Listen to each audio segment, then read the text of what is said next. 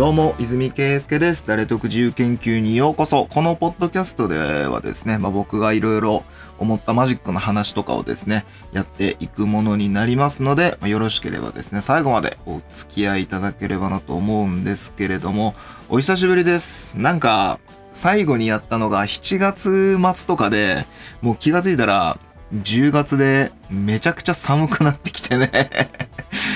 ちょっとね、まあつきいちぐらいでやろうかなみたいに思ってたんですけど、あまりにも忙しくてね、ちょっととてもじゃないけど、つきいちすらできませんでしたね。ちょっと今後はね、今後はもうちょっと、うん、つきいちでちゃんとやっていこうかなと思っているんですけれども、よろしくお願いいたしますっていうのがね、えーと、最後がしちがつじゃないですか、しちがつの末に配信して、で、次にですね、やろうと思ったはちがつが、その、片倉研究でですね、もう忙しくて、もうほぼね、はちがつの段階で記事終わってたんですけど、まあ、ただ、編集がですね、もう本当に、本当に大変で、あと最後のチェックね。まあ、これも、最終的にチェックもね、完璧ではなくて、後でちょっと、いろいろミスがあるっていうのが分かったんですけれども、まあ、しかしもう、バタバタのバタバタで、もうちょっとね、とてもじゃないけど、ポッドキャストを撮るタイミングがなかったですね。まあ、ちなみにね、この、僕いつもダレトク技術研究っていう冊子を出してまして、これ毎月ね、今出しているんですけれども、これ出した後いっしゅうかんぐらい経ってから、まあ、YouTube の方で、まあ、そのなんか感想配信と言いましょうか。まあ、もしなんか皆さん感想あったら、なんかコメントくださいみたいな感じで、まあそういうのをですね、まあ宣伝兼ねてやっていたんですけど、まあそれね、えっと、片倉研究の前だからろくごうまで毎月やってたんですよ。まあそれでね、まあ、視聴者の方ね、まあ毎回来ていただけるんですけど、まあ、僕の話にね、付き合っていただけるんですけど、質問がね、基本的にないんですよ。ないので、うん。で、あとね、前回だいろくごうの時やった時にね、まあ一応それ、なんでその配信を、まあ、無料で見れる配信をね、やってるのかっていうのが、まあ、結局ね、その、宣伝を兼ねてるわけですね。で、だいろくごうの時に、その YouTube の配信やったら、なんか全然売り上げ、増えなくて、これやる意味あんのかなみたいな感じにね、まあなりまして、あの、ということで、今後はですね、まあ、YouTube やめて、まあこっちのポッドキャスト、YouTube の配信ね、YouTube の配信をやめて、まあこれからはこのポッドキャストで、まあこの毎月配信と言いましょうか。まあその今までダレトク技術研究でやってたような配信を、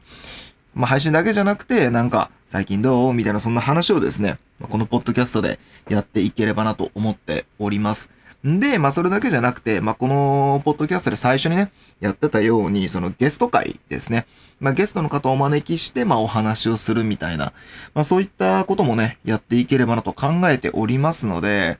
まあ、どうでしょう。あのー、次がじゅういちがつですか？ じゅういちがつはですね、ティーエムエー で超忙しいっていうのと、あの、じゅうにがつはですね、うち会社が決算なので超忙しいっていうので、またね、あの、ポッドキャストの更新がなんか、滞りそうな気はするんですけれども、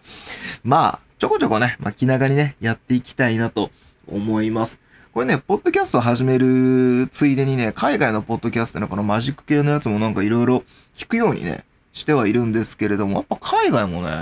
あんまりなんか更新頻度高くなかったりするんだよね。マジックニュースワイヤーとかも、そんなになんか、うん、更新してなくないっすかみたいな。ちょっとそんな感じなので、こういうね、うん、ポッドキャストの需要がどこまであるのかね、正直、正直ようわからん。ようわからんけど、ただね、あの、アナリティクスね、この、まあ、どれぐらいの人が、ポッドキャストを今日聞いてますかみたいな、そういうのね、あの、統計見ることができるんですけど、管理画面でね、見れるんですけど、まあ、それ見るとね、この、だから最後にアップしたのがしちがつまつでしょ？そっからだからにかげつぐらい何もしてなくても、なんかね、聞いてくださる方がね、いてですね。で、まあ、なんか、ちょっとフォロワーもですね、増えたりしてて、あ、なんか、どう、どうだろう？需要があるかないかで言うと、多分ないんだろうけど、まあでもね、聞いてくださる方がね、いらっしゃるということなので、まあ細々とね、やっていきたいなと思いますし、これどうだろうね、これなんか、話してるのもなんか、せっかくなんでなんか YouTube とかにアップしてもいいかもしんないね。まあ、うん、どうだろうわかんないけど。まあ、ちょっとね、もう細々とね、やっていきたいなと思いますので、引き続きね、よろしくお願いいたします。ということで、しちがつ以来ですね、まあ何があったかというと、もう本当にいろんなことがあったんだけれども、もうそれはね、もうちょっとね、全部言うのは難しいし、あと主要な話に関してはね、大都技術研究の中で書いてるんで、まあそこはちょっとね、ここでは言えないというかね、まあぜひとも買ってくださいとしか僕は言えないんだけれども、まずですね、シャン・エンルイのですね、東京レクチャーがありました。まあこれ、シャン・エンルイってこれ誰かっていうと ティーエムエー ですね。台湾の、その、アジアのね、コンベンションの ティーエムエー っていうところの舞台監督をずっとやってた人でして、で、彼がですね、まあその大学で後輩とかを指導するんですよね。まあそしたら、例えばなんかこうコンテストに出たいんだけど演技見てもらえませんかとか、で、あとは今度発表会があるんですけど演技見てもらえませんかって言われて、こう演技を見てると、まあ結構、この共通点があると。こうみんなには、こう共通した間違いがあるっていうのに気づいて、で、まあちょっとこれ、どうにかできんかね、みたいなのが本人の中であったそうなんですね。で、それをまあこう、長年試行錯誤して、こういろいろとどうにかできんかってこう考えた結果、ちょっとこれ、なんか効率よくここできるよね、みたいなのに気づいたそうなんですよ。で、まあ今回その東京でやったレクチャーっていうのが、その効率をテーマにした、まあこれあのずる賢いっていう風に、あの、僕が和訳したんですけれども、How to Cheat on Your Stage っていうね、名前で、まあ舞台、まあ特にその音楽を使った演者さんですね。まあなんかクロスアップでもジャグラーの人でも使えるんですけど、音楽を使った演者さんにとって、まあどういうふうにずる賢く、その、まあチーティングできるかっていうね、その演技を作ることができるかっていう、そのですね、レクチャーでした。で、まあこれね、あのー、僕がですね、サイトにですね、ろくじかんって書いちゃって、そのレクチャーの時間が、あの、約ろくじかんありますって書いちゃって、あの、皆さんですね、ごじゅうめいぐらい来られたのかな ?ごじゅうご 名ぐらいだったと思うんですけど、皆さんですね、あの、ろくじかんを覚悟して来られたらしく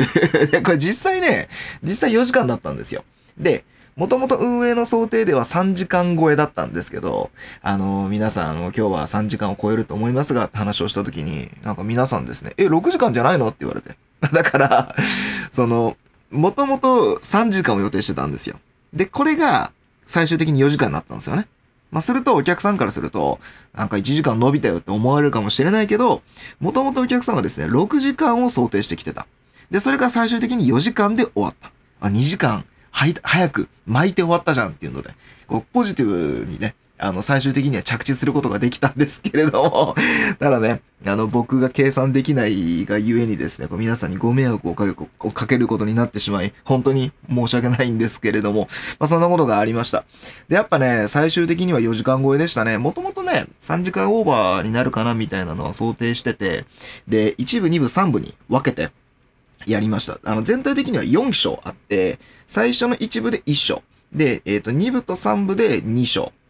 に部とさん、え、に、に部、に章とさん章で、えー、に部。で、最後のさん部でだいよん章の話をするみたいな。まあ、そんな感じでね、やりまして。で、これ元々がね、これ中国語なんですね。で、中国語で、で、めちゃくちゃ時間がかかって、で、それをもう超コンパクトにしたのがにじかんだったんですよ。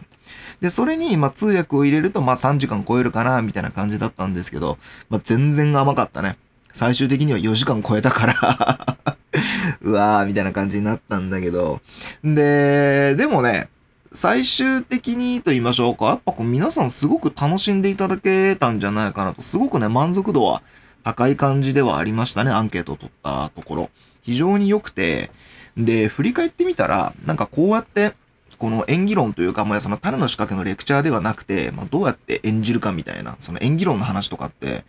今思ったら全然日本のマジックのそのコンベンションとか、まあそのレクチャーっていう枠組みの中であったかどうかっていうと比較的なかったかなって思っててですね。で、全くないわけじゃないんですよ。例えば、その僕が昔いたスクリプトマヌーバーっていうところでトリックレスセミナーって、僕これ僕がマヌーバーに入る前にやってたんですけど、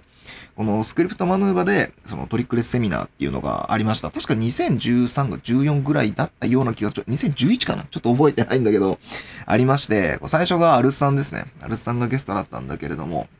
アルさんと岸本さんだったかな。で、その時に、もう本当に種資格の話は解説をせずに、そのマジックについて語るっていうのがあったんですよね。まあ、だから本当にそれ以来、なんじゃないかなと思いますね。まあ、あとはそのコンベンションとか、イベントの枠組みの中で、この演技論について喋るみたいなのはありましたね。まあ、例えばそれこそトパーズが、えっと、殺人者みたいなね、そういった話っていう有名なエヴァハードリーザーの話とかも、確かそこでしていますので、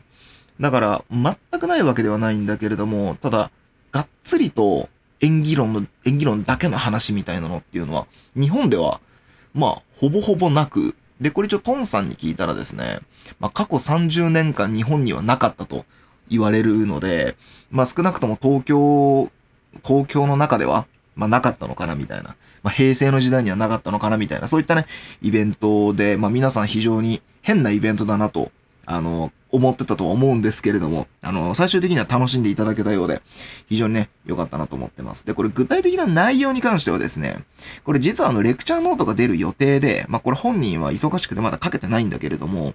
まあ何かしら形にはしたいっていうのがあって、で、本人はまだこれブラッシュアップしている途中なんで、この今回のレクチャーの内容からさらにアップデートした形で、あの、レクチャーノート出せればなと考えております。ゆえ、ちょっとここではね、具体的な話ができないんだけれども、まあ、ざっくりとね、どんな話をしたかっていうと、まあ、最初、だいいちぶいっ章ですね。ここで、えっと、曲の話をしてました。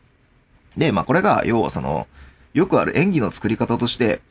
その、曲ベースで作るのか、いやその手順ベースで作るのか。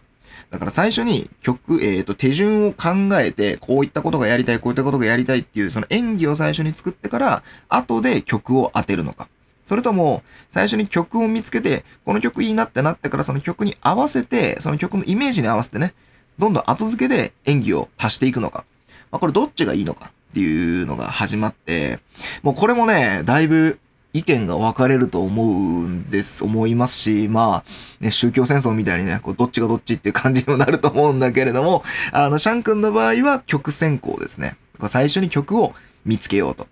で、実際レクチャーでは、まあ、どうやって曲を見つけるのか。で、どういった曲がマジックの演技に向いているのかっていうのをかなりですね、体系的にあの説明していましたので、もうね、まあ、そこのスライドとかもすごくね、あのわかりやすくてよかったんだけれども、多分ね、この最初の話だけでね、あの、めちゃくちゃ皆さん満足したんじゃないかなとは、個人的に思いますね。ちなみにこれ言い忘れたんですけど、このシャン・エンルイ東京レクチャーはですね、あの、果たして人が来るのかどうか非常に怪しかったので、あの、入場料無料にしました。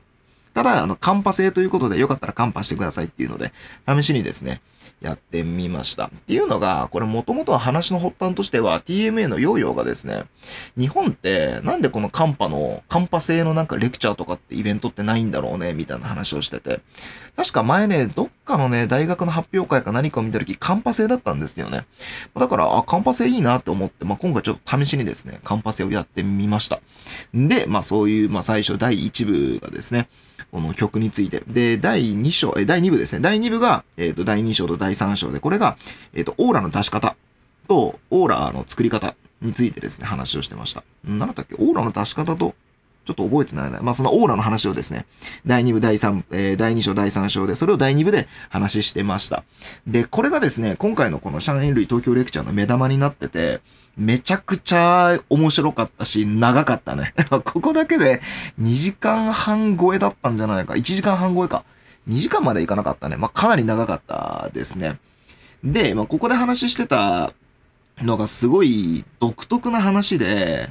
これね、正直ね、賛否両論あると思います。というかね、皆さんいろんな意見があると思う。ただ、これあの、東京レクチャーの後にもう飲み会で打ち上げで話してたんですけど、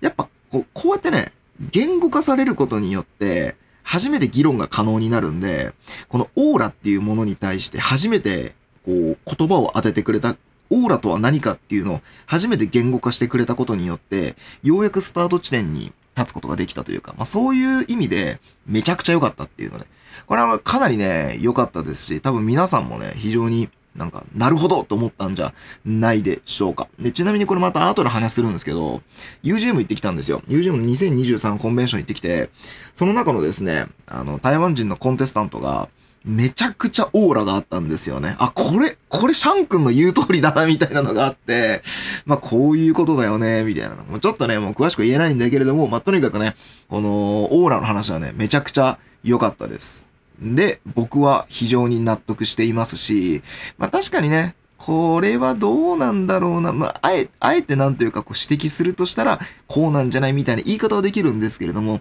いずれにせよですね、初めてじゃないでしょうか。このオーラというものがですね、日本語になったのは非常に面白かったです。で、最後。まあ、最後はね、ちょっとあの、舞台とか、そのステージにですね、実際立ったことある人じゃないとちょっと分かりづらい話ではあったんですけれども、第よん、えー、だいよん章ですね。だいさん部最後に関しては、えっと、その照明ですね。照明であったり、そのリハーサルのためのリハーサル、リハーサルの準備の仕方とか、そういった話をしていました。まあ、あと Q シートとかですね。まあ、本当にちょっと舞台を経験してないとピンとこない、うん、内容ではあるんですけれども、一度でも舞台で失敗をしてたら、ああ、そうだよね、みたいな感じの非常に役に立つ話ではありました。めちゃくちゃこれも面白かったですね。まあ、それこそ砂利であったりブラックであったりそういったものっていうのを見せなくするための照明の作り方であったりとか、あとはその、えっと、リハーサルをどれだけ時短させるかみたいな。本当にね、本当に面白かった。まあ、これはね、やっぱね、実際に ティーエムエー でもう膨大なね、その、外国人とか膨大な人数のね、コンテスタントの豚缶をやってきただけはありますね。もうこの話はね、面白かったですね。まあ、ただ、あの、経験者しかちょっと頷けないっていう意味では、うん、なんていうか、これからの人に対してはあんまり刺さらない内容だったかなとは思うんですけれども、まあ、しかしやっぱこういう話もね、ちゃんと日本語になってくれるっていうのはありがたいですね。めちゃくちゃ良かったです。ということでね、シャン・エンリー東京レクチャーありました。今度ですね、じゅうがつじゅうよっか、もうもう来週かなじゅうがつじゅうよっかにですね、あの、シンガポールの A バイアップっていうですね、めちゃくちゃうまい、今度クロスアップの方なんですけれども、レクチャーありますので、よろしければね、お越しいただければなと思います。前に大阪でレクチャーがあったのかな。今回東京でね、うち主催でやる、うちと ティーエムエー、プレフェアと、えっと、ティーエムエー 主催でやりますので、よろしくお願いいたします。というのが、シャン・エンリーでした。で、もう一個。まあ、僕がね、このはちがつ、一切、こう、なんというか、ポッドキャストがね、できなかった。僕が超絶忙しかった。で、忙しさのせいかわかんないんですけど、僕なんか手がね、病気になってて、なんかね、本当に大変だったんですよ。とにかく。本当に大変だった。ようやく今ね、デックが触れるようになったんだけど、本当に大変で。まあ、それの理由っていうのが一つが、その、片倉研究ですね。片倉雄一というマジシャンがいまして、まあ、その方について、まあ、没後さんじゅっしゅうねんを今年のじゅういちがつにですね、来月迎えますので、それに合わせて、今回ですね、あのー、僭越ながら特集をさせていただきました。で、意外なのが、これね、まあ、要は、片倉雄一って天才なわけですよ。で、天才天才って言われておきながら、実はね、全くと言っていいほど記事になったことがなくて、で、記事はね、ほんのちょっとだけあるんですよね。ほんのちょっと。あるんですけど、まあ、ないに等しくて。で、YouTube とかで、まあ、例えばね、あのー、それこそ、あれ誰だったっけ？才川さんだよね。才川さんと結城さんかなあたりが、その、片倉雄一について、まあ、ちょっと喋られてるっていうのがあったりとかはあるんですけれども、それらは、要は、何と言いましょうか、片倉タッチと呼ばれるようになった後の話なんですよね。後の、つまり片倉雄一が出来上がった後の思い出話であって、その片倉タッチと呼ばれる前の話、まあ、つまりそれ学生時代の話であったり、まあ、さらに言うと、生い立ちであったりとか、そういったところから、あと、実際に片倉さんが何をしてきたのかっていうのを、こう、ざっくりとまとめた話とかっていうのはね、実は今までされたことはなかったんですね。で、これなんでないんだろうなーみたいなのはすごい疑問で、なんで、なんで天才って呼ばれるのにさ、天才って呼ばれるのに、なんで誰もやんねえだろみたいな、こう、すごい疑問があって、で、もうずっとですね、何ヶ月かわかんない、ずっと調査してて、で、えっと、いろんな方にお話をですね、あの、伺わせていただいたんですね。で、その時に、すごく面白いなと思ったのが、これ別に、さっき言った通り、これ、片倉雄一に関する話って全くと言っていいほど残ってないんですよ。ほんのちょっとしか残ってなくて。で、これは、みんななんかこう、言いたくないとかじゃないんですよ。僕が、その取材をさせていただいた感じ。っていうのが、やっぱり、こう、皆さん片倉雄一について喋りたいんですよ。で、こう、いろいろ、片倉雄一がどういう人間だったのか、どれほど凄かったのか、面白かったのかとか、いろんな話をですね、皆さん本当にしたいんですけど、それがですね、まあ許されなかったというか、それができる場所がなかったんですよね。僕の考えでは。だから、その書く機会もないし、別になんか誰かに喋る機会もないしみたいな。まあ多分だから飲み会とかで、そのうちうちの間で多分その片倉雄一に関していろいろはあったと思うんですけれども、多分公に対してしっかりとまとめてみたいな話っていうのは、その、なんでしょうね、時代というか、まあその市場というか、やっぱり種資格の話がメインになっちゃうんですよね。その何かしら、その商売と言いましょうか、マジック関係で取り扱おうとなると、その人物像みたいなところをまとめようとか、そういった話にフォーカスを当てようとしたとき、やっぱり難しいというか、それはやっぱビジネスとして成り立たない。それはなんというか、聞く人どんだけいるのみたいな、多分ね、本当にそういったところがね、強いんじゃないかなとは思うんですよ。だから繰り返しになりますけど、やっぱりその取材を申し込むと皆さん OK なんですよ、基本的に。いいよいいよ、みたいな。だから全然話はしていただけますし、話をしたくないっていう人はいなかったですね。だから、そういう意味で、だからこれ逆に言うと、皆さん話したいと思うんですよ、もっと。いろんな話を。いろんな話があって、そういうことは、皆さんやっぱ大事だなっていうのは口揃えていますし、大事だと思うんだったら、じゃあ、なんか一緒になんかやりましょうよみたいな感じで、やっぱり、片倉雄一の今回の片倉雄一研究に関しては、まあ、一つ、こう、実を結んだのかなと思うんですけど、だから逆に言うと、さっき言った、なんで、天才と呼ばれたのに、この天才の生い立ちに関してまとめることができなかった。つまり、そういった市場が日本のマジック界において、なぜ受け入れられなかったのかっていう、僕はそっちがすごく疑問なんですよね。で、僕がやってるこの誰得技術研究っていうのは、もう本当に、もう誰が得するんだっていうタイトルの通りね、そういったテーマでやってますし、そういった市場が求めてないようなものを僕が勝手にやってるだけなんだけれども、実際今回やっぱ片倉研究やった時に、すごく良かったっていう評判というか声を聞くんですね。本当に良かったっていうのを聞いて、よくぞやってくれたみたいな話を聞きまして、まあ一部なんか何なんだよみたいなこういうの聞いてんだけれども、うーん、なんでしょうかね。で、実際これ ユージーエム 行った時も、まあ、あの、片倉、その誰得技術研究のななごうが出た後だったんで、やっぱいっぱいたくさん声聞いたんですね。で、あの、栗田さんも、あの、フレンチドロップのあのコラムにあの書いたよって言われて、あ、ありがとうございますみたいな。確かに ユージーエム の前日にアップされたんですよね。だから、なんというか、まあで、あとあの、挨拶をした方がですね、僕、僕挨拶したら、あ、泉ですって挨拶したら、はい、知ってますって言われて、あ、知ってるんだみたいな。なんか、恐縮ですみたいなね。だから、ちょこちょこ読んでいただけてるんだな、みたいな。ななかげつ、ななごうを出してきてて、ちょこちょこ、誰得っていうものが広まってきている。つまり、種仕掛けっていうものではなくて、そのマジックにまつわる話っていう、そのざっ、ざっくりとした、いろんな話っていうのが、こう、なんていうか、徐々に受け入れられてる。もうこれもさらに言うと、その、マジックって種仕掛け以外も面白い話がたくさんあるよねっていうのが、受け入れられるように少しずつなってきたのかなみたいな、ちょっとそういう印象がですね、まあこのななかげつかん、なんか、ちょっと手応えとしてあって、で、実際にこれが売り上げとしてどうなのかっていうのは、まあそんなに大きくはないんですけれども、まあでも、やっぱり続く以上は、続くっていうか、読んでいただける評判を聞く以上、やっぱ頑張っていきたいなと思いますし、で、それはやっぱり今回、片倉雄一特集を通じて痛感しましたね。こう皆さんなんかこう言いたくないわけじゃないんですよ。なんかこうマジックの話をしたくないわけじゃなくて、ただ単にできなかっただけなんじゃないのかみたいな。で、それが、例えばですよ。不思議とか読むと、不思議ってせんきゅうひゃく確かはちじゅうにねんかはちじゅうごねんぐらい創刊だったと思うんですけど、はちじゅうねんだいのその中頃っていうのは、やっぱりマジックの種以外の話、つまりマジシャンっていう人に対してフォーカスすることっていうのは全然可能だったんですよね。で、例えばマジックニュースとか見ても、あれもはちじゅうねんだいの、えっと、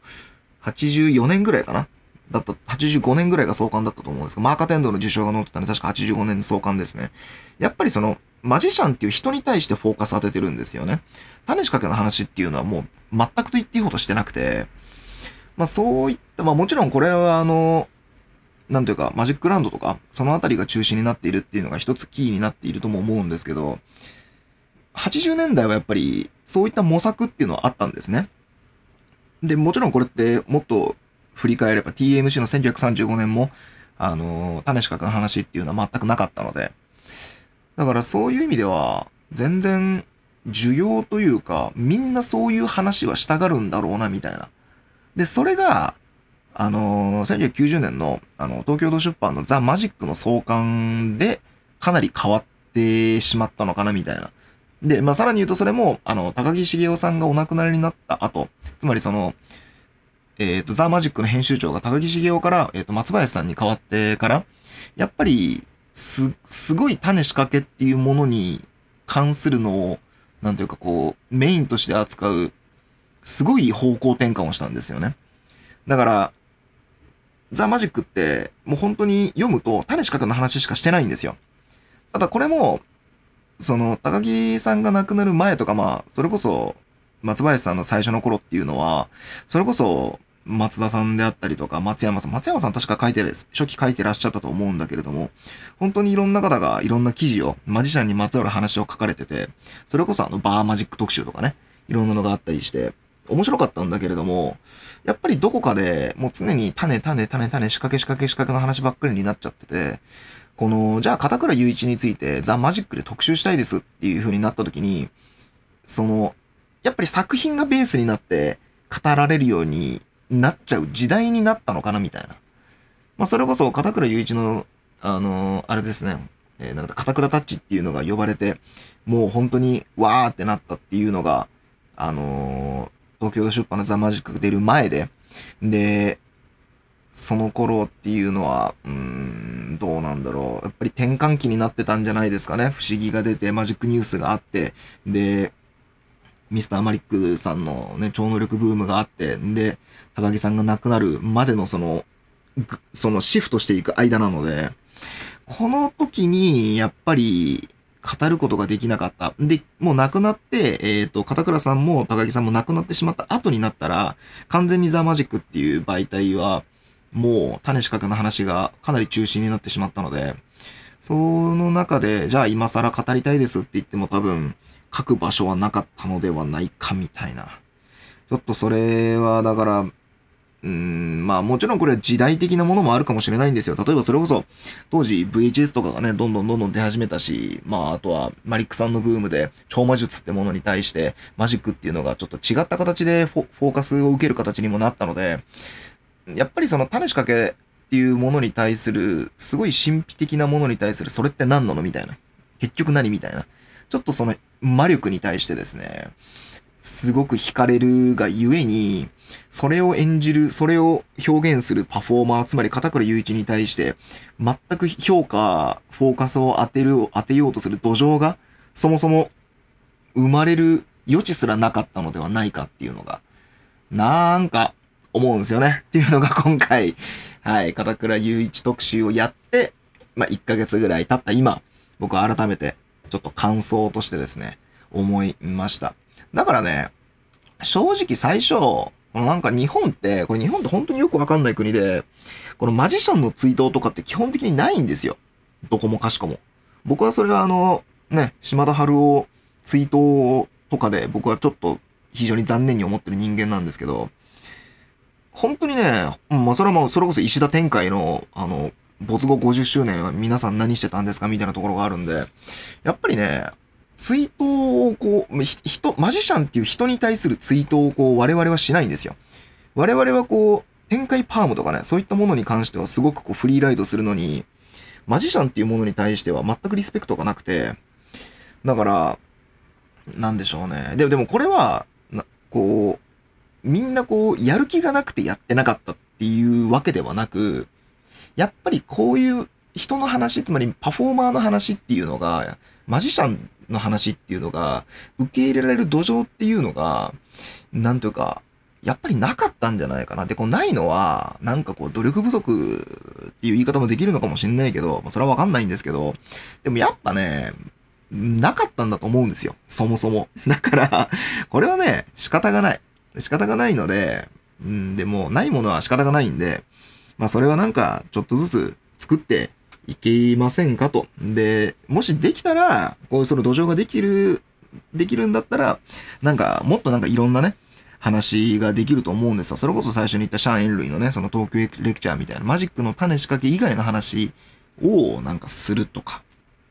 そういったこともできるだろうし、まあそれこそ例えば、片倉雄一について語るみたいな、その片倉雄一論みたいなね、そういったトークショーみたいなのがもしかしたら、そのビジネスとして成立するかもしれない。